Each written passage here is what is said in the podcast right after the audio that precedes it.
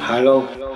Realny rozdział Koniec z podatkiem od niezapłaconych Trwa kampania wyborcza. Politycy przerzucają się kolejnymi obietnicami. gwarantuję. W nowym specjalnym cyklu podcastu Front Story przed wyborami do parlamentu co tydzień porozmawiamy z ludźmi, którzy, tak jak dziennikarze, patrzą władzy na ręce, chociaż z trochę innej perspektywy. Kontrola obejmie każdą instytucję, każdą agencję każdy fundusz. Naszą gościnią będzie Zuzanna Rudzińska-Bluszcz, prezeska Fundacji Client Earth Prawnicy dla Ziemi. Porozmawiamy o tym, o czym politycy w kampanii wyborczej nie rozmawiają prawie wcale, czyli o klimacie. Dzień dobry. Dzień dobry, cześć. Chciałbym zacząć od zagadki. Ile razy podczas ostatniej debaty wyborczej padło słowo klimat z ust kandydatów do Sejmu? I od razu rozwiążę tę zagadkę. Odpowiedź brzmi zero razy. Dlaczego tak się dzieje, że w kampanii wyborczej o klimacie tak mało się mówi? Moim zdaniem ta kampania jest wyjątkowym przykładem manichejskiej wizji świata, czyli koncentruje się wokół tego, co jest dobre, a co jest złe i właściwie jak em, weźmiemy sobie wypowiedzi polityków którejkolwiek partii, to oni pokazują nam palcem, co jest złe, a co jest dobre. I klimat gdzieś do tej wizji świata nie, nie pasuje, nie, nie, nie łapie się? No więc właśnie, łapałby się, bo zmiana klimatyczna jest y, tak naprawdę zła. Ta zmiana klimatyczna niesie za sobą zmianę świata, jaki znamy i niesie za sobą bardzo dużo już teraz y, katastrof, y, szkód, potrzeby dostosowania się do zmieniających się warunków. Natomiast y, to, czego zmiana klimatu ze sobą nie niesie w kontekście wyborów, to emocje. A ta kampania wyjątkowo bazuje na emocjach. Zresztą wczoraj czytałam y, wywiad z Przemkiem Sadurą w najnowszym numerze Polityki i Przemek mówił coś, z czym się absolutnie zgadzam, że mm, teraz w ogóle te kampanie ostatnich lat bazują właśnie na emocjach. Już teraz politycy nie piszą programów, żeby wygrywać wybory, tylko po to, żeby zawalczyć o tą atencję nas, obywateli, obywatelek, a tą atencją są właśnie emocje. Emocje, które budzi coś dwuznacznego, coś kontrowersyjnego, ale najwięcej emocji, no jak to w podstawówce, budzi kłótnia w piaskownicy czy na korytarzu szkolnym. To jest coś, co mnie e, zaskakuje i dlatego też bardzo zależało nam, żebyśmy porozmawiali przed wyborami. Jak się przyglądamy kampanii i właśnie patrzymy na tematy, które pojawiają się, to, że klimat, który no, jestem bardzo zaskoczony, bardzo mnie to dziwi, że on jednak nie wywołuje takich emocji. Że to jest tak, że nie wiem, że politycy nie potrafią wywołać tym klimatem emocji? Czy on, nie wiem, nie wywołuje emocji wśród, wśród ludzi? Jak to wygląda z waszej perspektywy? Wiesz co, od- odpowiem ci opowiadając tobie i słuchaczom, słuchaczkom o moim marzeniu. Ja bym marzyła o takich przywódcach, o takich politykach i polityczkach, którzy by zaprosili mnie do swojej wizji Polski, do swojej wizji Polski za 10-15 lat.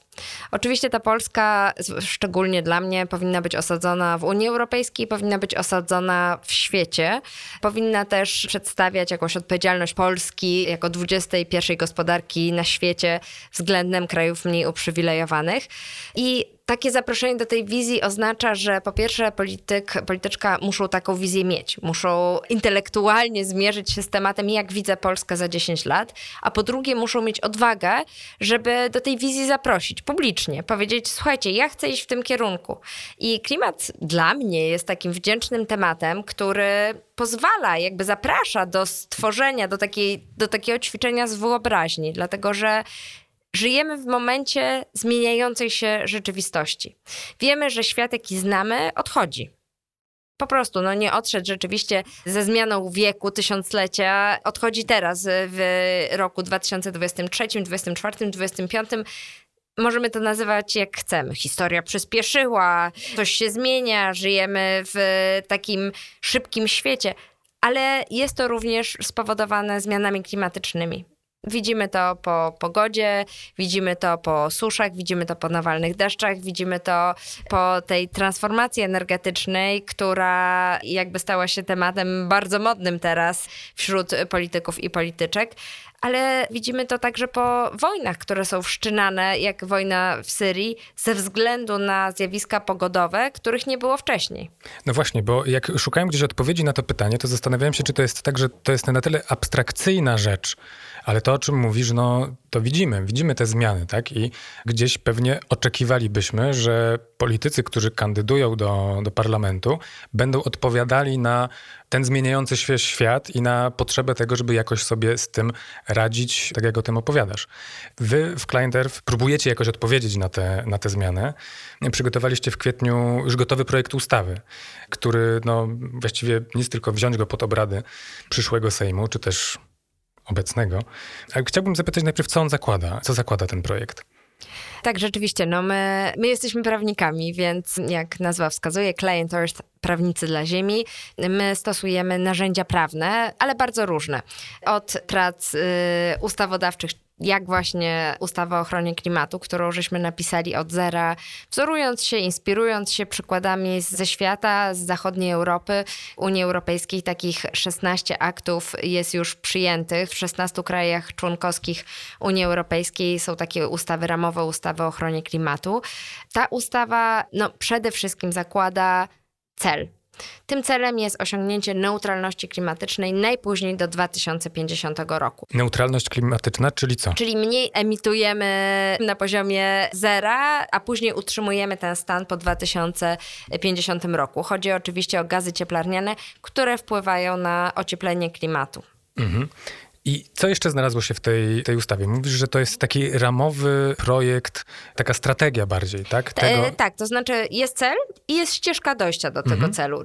Trochę jak z planem właśnie działania na najbliższe dekady, na najbliższe lata. Ta ścieżka dojścia to są krajowe i sektorowe budżety emisyjne, czyli na każdy rok Rada Ministrów przyjmuje sobie, ile tych gazów cieplarnianych, w szczególności dwutlenku węgla, ma być wyemitowanych i oczywiście to jest liczba liczba w miarę upływu czasu spadająca, tak żeby w 2050 najpóźniej dojść do zera. Ten budżet krajowy obejmujący całą Polskę i budżety sektorowe w zależności od poszczególnych sektorów gospodarki. To jest jeden aspekt tej ustawy. Kolejnym aspektem jest wpisanie w budżet państwa konkretnego procentu budżetu, który byłby przeznaczony na działania klimatyczne. Myśmy wskazali, że to powinno być co najmniej 1%. Oczywiście możemy mówić za dużo, za mało. To jest pewna propozycja, z którą wyszliśmy negocjujmy. Kolejnym obowiązkiem, który wprowadzamy w tej ustawie są plany adaptacyjne. W ogóle walka z globalnym ociepleniem sprowadza się do tak zwanej mitygacji, czyli ograniczania globalnego ocieplenia. Temu właśnie służą na przykład te budżety węglowe i do adaptacji, czyli przystosowywania naszej rzeczywistości, życia publicznego trochę, ochrony ludzi do tych zmian, które już zachodzą. I tutaj chciałam nawiązać do tego, co powiedziałeś. Powiedziałeś, że no przecież zmiany klimatu są widoczne gołym okiem. Dokładnie. To znaczy, mam wrażenie, patrząc na tę kampanię, że najmniej są one widziane z ulicy Wiejskiej albo z wieczornych programów telewizyjnych. Natomiast i mieszkańcy, mieszkanki wsi, alergicy, którzy są narażeni na dużo dłuższy sezon alergiczny, i działkowcy, i osoby pracujące na zewnątrz, wszyscy oni one dostrzegają, że zmiana klimatu ma miejsce. To już nie jest podważane. To jest fakt, e, jak to mówimy my, prawnicy, fakt notoryjny, który nie podlega udowodnieniu w sądzie.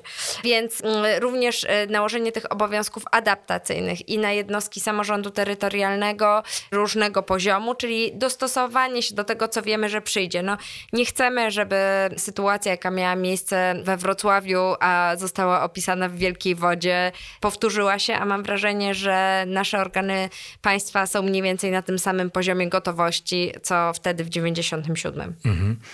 Powiedz, bo to, o czym opowiadasz, nie brzmi jak jakaś rewolucyjna zmiana, nie brzmi jak coś, przed czym politycy mieliby się jakoś bardzo opierać. To jest, tak jak o tym mówisz, to zaproszenie do rozmowy, zaproszenie do myślenia strategicznego. Jestem ciekaw, z jaką reakcją się spotkaliście ze strony polityków, czy to partii rządzącej obecnie, czy, czy też opozycji? Czy w ogóle były jakieś reakcje? No nie chcę tutaj nikogo przydrzeźniać, ale rzeczywiście w głowie pojawiła mi się taka intonacja, hmm, ciekawe, ciekawe. I trochę mm, takie było podejście do mm, naszej ustawy. Wielowątkowo żeśmy chcieli tę ustawę promować i to żeśmy robili na wiosnę tego roku oraz później. No z jednej strony były to zakulisowe rozmowy z politykami różnych opcji, mm, które były prowadzone i rzeczywiście nikt nie zamknął przed nami drzwi, wręcz przeciwnie, było zainteresowanie tą ustawą jako ciekawym projektem. Później żeśmy zrobili, mm, zorganizowaliśmy tydzień klimatyczny który składał się z sześciu debat, podczas których y, do rozmowy, dyskusji zaprosiliśmy osoby z bardzo różnych środowisk, bo z jednej strony była debata prawnicza, z drugiej razem z Polityką Insight debata ekonomiczna, ta prawnicza była z Rzeczpospolitą, z trzeciej strony debata socjologów, edukatorów społecznych razem z Centrum Nauki Kopernik. W ambasadzie brytyjskiej mieliśmy spotkanie z przedstawicielami, ambasadorami, ambasadorkami innych państw, żeby y, wyciągać y, wnioski z przykładów zagranicznych. Była też w siedzibie Klein też debata z samorządowcami, więc rzeczywiście chcieliśmy ugryźć ten temat właściwie z każdego punktu widzenia. No, y, taką polityczną kulminacją była debata w polskim parlamencie, na którą zaprosiliśmy oczywiście wszystkie ugrupowania, które są reprezentowane w Sejmie dziewiątej kadencji. Wszyscy się stawili? Y, no, oczywiście do tego zmierzam. Przyszli przedstawiciele wszystkich partii opozycyjnych. Przyszła też pani minister Jadwiga Emilewicz, ale została, no oceniam jakieś 5,5 minuty. Przyszła i wyszła. Myślałam, że idzie powiesić płaszcz, ale okazało się, że wyszła. Później przepraszała, powiedziała, że jakieś obowiązki, konflikt y, spotkań. Natomiast y, przyznam, że y, byłam bardzo zawiedziona, bo jako organizacja społeczna, która ma wpisaną apartyjność, to znaczy my tutaj nie, nie tylko nie chcemy, ale też nie możemy nawet popierać żadnej siły politycznej, przygotowaliśmy merytoryczny projekt można dyskutować, czy on jest lepszy, czy gorszy, czy iść w tę stronę, czy w tamtą, czy dawać 1% budżetu, czy 5%. Tutaj naprawdę ja traktuję tę ustawę jako punkt wyjścia, jako coś, co już leży na stole i nie ma co, mówiąc bardzo kolokwialnie, strzelać focha, że to przygotowała organizacja społeczna, a nie Biuro Analiz Sejmowych. Mamy gotowy projekt napisany przez legislatora. Użyjmy go współpracujmy ze sobą, żeby Polska była państwem jeszcze lepszym, jeszcze przyjaźniejszym, jeszcze bardziej dostosowującym się do swoich obowiązków wynikających z prawa Unii Europejskiej. Nie rozumiem, dlaczego żaden z przedstawicieli partii rządzących, no bo to jest koalicja dwóch partii, nie przyszedł. Nie rozumiem, czemu nie pojawiła się pani minister klimatu. Ja nie mam innej minister klimatu i środowiska. Mam tego, kogo wybrali Polacy. No, rozmawiamy dosłownie w przededniu wyborów parlamentarnych. Znowu ktoś zostanie wybrany, to będzie przedstawiciel albo tej opcji, na którą ja głosuję, albo innej opcji, ale znowu moim dyskutantem no, będzie ten rząd, bo nie będę miała innego. Chciałem zapytać o właśnie o te rozmowy i, i, i, trochę zajrzeć być może za, za kulisy tych rozmów, bo te spotkania, które odbywają się przy publiczności w jakichś większych y, gremiach, to jest jedno, ale jestem ciekaw właśnie, jak wygląda, jaka jest reakcja, bo spodziewam się też z doświadczenia, no, politycy zupełnie inaczej zachowują się w momencie, kiedy rozmawiają gdzieś za zamkniętymi drzwiami, w mniejszym gronie. Jak podczas takich spotkań, gdzie jest większa szansa, żeby porozmawiać o konkretach, mm, zachowują się politycy w momencie, w którym przychodzicie wy z waszymi propozycjami i, i coś proponujecie, oferujecie właśnie gotowy projekt, yy, próbujecie nim zainteresować. Jaka wtedy jest ich reakcja? Jak oni w ogóle rozmawiają o, o klimacie tak face to face? Wiesz, myślę, że ci, którzy się z nami spotykają, to już są przedstawicielami opcji, która jest w ogóle chętna nas wysłuchać. Więc pamiętajmy, że żadna partia nie jest monolitem, że wewnątrz partii politycznych też są siły, które jedne ciągną w jedną stronę, drugie w drugą. Więc ci, którzy się z nami spotykają, to są osoby, które, tak jak powiedziałam, są chętne wysłuchać, które wstępnie być może widzą zasadność takiego projektu. Podczas spotkań z politykami, polityczkami w zakresie prawa o ochronie klimatu, ja miałam wszystkie spotkania bardzo miłe, uprzejme, na pozytywie. Takie spotkania, w których co najmniej padało, że jest to ciekawy projekt, a nawet y, więcej. No jest to projekt, który mm, trzeba będzie zrealizować. Na przykład takie zapewnienia. Ale czy ktokolwiek wpisał sobie później te, te postulaty, nie wiem, do, e, do programów przed wyborami? Postulat przyjęcia tej ustawy, prawo o ochronie klimatu, y, został wpisany do postulatów koalicji klimatycznej, a te postulaty znowu przyjęła na przykład e, Nowa Lewica. Tak samo Partia Zielonych, która należy do koalicji obywatelskiej.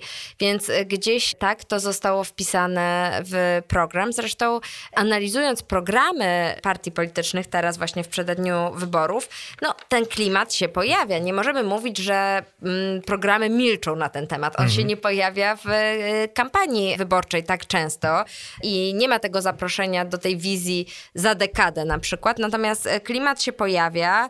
Koalicja Obywatelska chociażby e, nawet e, postawiła sobie bardzo ambitny cel klimatyczny, obniżenie emisji o 75% do 2030 roku w porównaniu z rokiem 90 to jest ambitny cel klimatyczny. Wyliczyła to Fundacja Instrat, że jest to możliwe. No, trzymam kciuki za ten cel, żeby była jasność. No właśnie, bo dalej gdzieś krążymy i gdzieś kołacze mi po głowie to pytanie, dlaczego mimo tego, że to znalazłem też y, gdzieś w opracowaniach przy waszym projekcie ustawy, że 70% polskiego społeczeństwa chciałoby przepisów gwarantujących osiągnięcie przez Polskę neutralności klimatycznej. Że to nie jest tak, że wyborcy by tego nie chcieli. Klimat nie ma barw partyjnych dlaczego im bliżej było wyborów i mimo tego, że tak jak mówisz, spotkałaś się z przychylnością, z zainteresowaniem, to ostatecznie to te emocje decydują, że, że teraz, kiedy jesteśmy w przededniu wyborów, to, to ten klimat kompletnie zniknął i, i nie rozmawiamy o tych zagrożeniach? No słuchaj, wydaje mi się, że last minute to, co przyciąga wyborców na stronę danej partii, to jest polaryzacja, a nie ziemia wspólna. Mhm. No więc chyba... Czyli nawet to zagrożenie, nawet te, te, te rzeczy, o, których, o których wiemy, tak? No, też czytam w waszych opracowaniach, że liczba osób, które umierają przedwcześnie w Polsce w związku z zanieczyszczonym powietrzem przekracza 41 tysięcy rocznie, a walka ze smogiem i jego skutkami kosztuje Polskę 111 miliardów złotych rocznie. Możemy sobie mnożyć to brzmi te, przerażająco. To, to, oczywiście, możemy sobie, znaczy, nie wiem ile mam czasu na tą wypowiedź, nie wiem czy państwo słyszeli, ale poprawiłam się na krześle, ponieważ e, szukuję się tutaj na co najmniej dwugodzinną odpowiedź na twoje pytanie. Śmiało. Dziękuję. No, po pierwsze, to co mówiąc kolokwialnie, żre, to jest polaryzacja. Klimat nie polaryzuje. To znaczy, wydaje mi się, że tutaj politycy wszystkich opcji, no może poza konfederatami, tutaj Sławomir Ręce zapowiedział, że będzie latał w ostatnich dniach kampanii helikopterem i produkował dużo dwutlenku węgla, ale pozostali widzą drogę Polski w transformacji energetycznej. To się już dzieje. To Prawo i Sprawiedliwość, mimo że mówi, cytuję w swoim programie, że będzie bronić Polski przed wpływami ideologii klimatycznej, no to de facto realizuje tę transformację mhm. energetyczną, chociażby planując atom, planując wygaszenie bloków węglowych za późno. Niespecjalnie ale, się z tym afiszuje, prawda? Ale niespecjalnie się z tym afiszuje, bardziej się afiszuje z porozumieniem ze związkami górniczymi o wydobywaniu węgla do 2049 roku. Tymczasem w mojej ocenie jeżeli ta transformacja ma być sprawiedliwa, a uważam, że kto jak kto, ale my, Polacy, powinniśmy uczyć się na błędach i dokonać tej transformacji wspólnie, nie zostawiając nikogo w tyle. Po prostu ucząc się na roku 90. Być może transformacji politycznej, ekonomicznej lat 90. nie dało się zrobić inaczej wtedy, będąc u sterów. Ja tego nie chcę oceniać. Wtedy raczej interesowały mnie zespoły w stylu Roxette i naklejki WWF, które zbierałam, mając 10 lat. Natomiast wiem, jak przebiegła ta transformacja i wiem, jakie błędy zostały popełnione, gdyż czytam wiele analiz na ten temat. Wyciągnijmy wnioski. Nauczmy się z tej lekcji odrobionej nie tak dawno temu i zróbmy tą transformację inaczej. Zróbmy ją na miarę XXI wieku, wsłuchując się w potrzeby ludzi, nie zostawiając nikogo z tyłu, ale jednocześnie planując, bo bez dobrego planowania my do nikąd nie dojdziemy.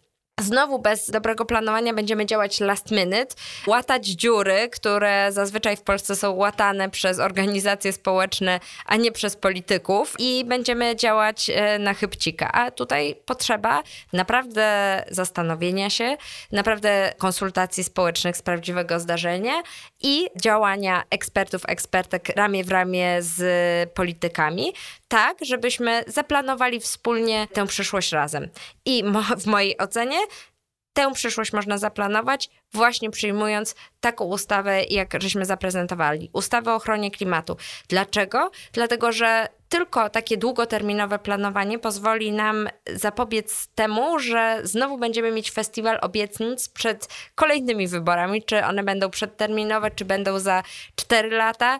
Znowu przyjdzie kolejny rząd, przejmie ster, zmieni y, kierunek nie możemy tak robić. Musimy działać w jednym kierunku, to znaczy kierunku neutralności klimatycznej. Chciałbym zapytać jeszcze o, bo rozmawiamy w kontekście kampanii, ale wy działacie na co dzień i chciałem trochę właśnie opowiedzieć też o tym, bo tak jak patrzę na to, to ta ustawa zbiega się z czasem wyborczym, jest takim trochę ukoronowaniem jakiegoś działania, które, które prowadziliście. Zastanawiam się, ilu ekspertów musiało pracować na tę ustawę? Jak długo w ogóle przygotowuje się taki, taki projekt tak spójny i kompleksowy?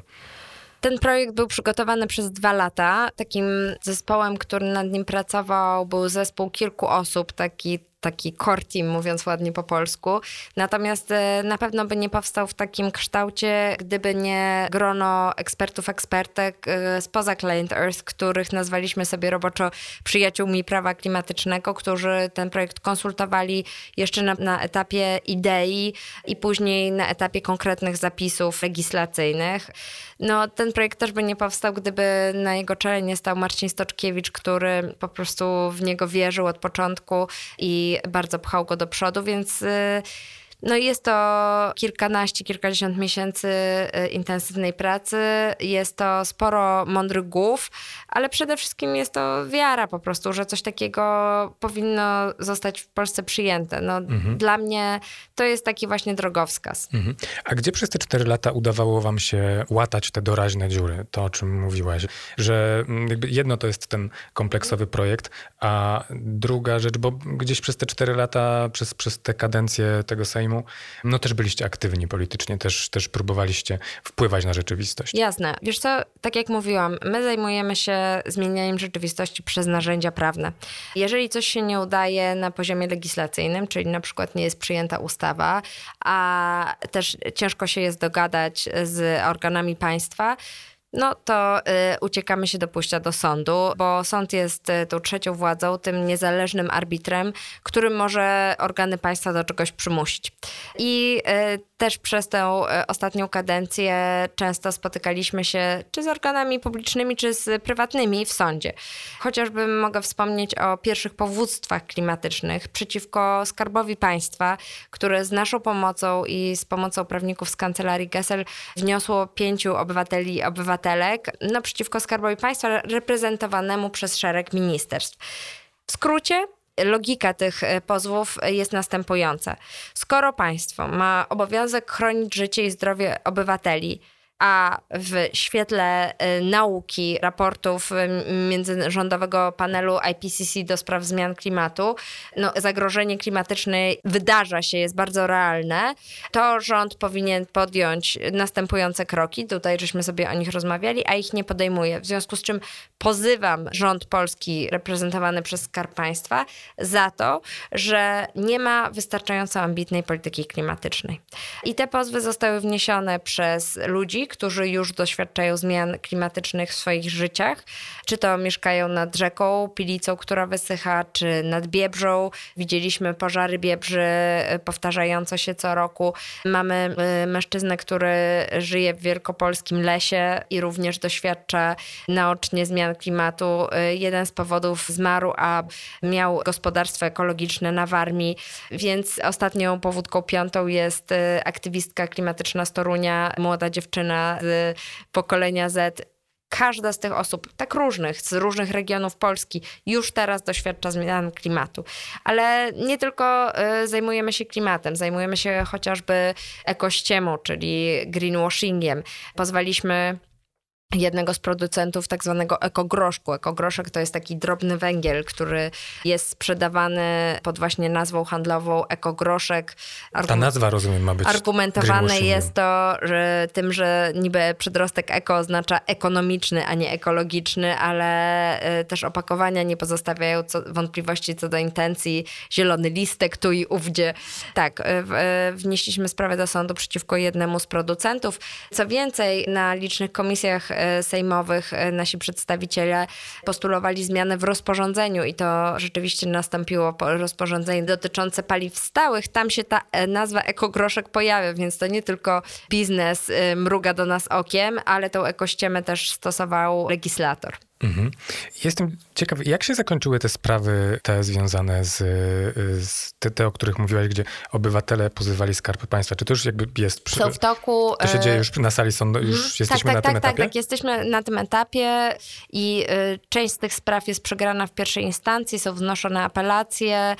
Ja jako adwokatka wieloletnia, która y, żyła na sali sądowej, wiem, że dopóki nie ma prawomocnego orzeczenia, a w ogóle orzeczenia Sądu Międzynarodowego w sprawach prawno-człowieczych, to sprawa... To piłka jest w grze. Dokładnie, piłka jest w grze, więc w ogóle jestem spokojna. No niestety często sala sądowa stała się jedynym rozwiązaniem dla obywateli i obywatelek, którzy doszli do ściany. To znaczy wobec y, braku inicjatywy po stronie organów publicznych muszą uciekać się do sądu, który często zajmuje bardzo dużo czasu, kosztuje, ale jest to jedyna droga wyjścia w rozwiązaniu problemów, z którymi się stykają. Naszą gościnią była Zuzanna Rudzińska-Bluszcz, prezeska Fundacji Client Earth, Prawnicy dla Ziemi. Bardzo dziękuję za rozmowę. Dziękuję bardzo. Od niedawna możesz nas wspierać na platformie patronite.pl.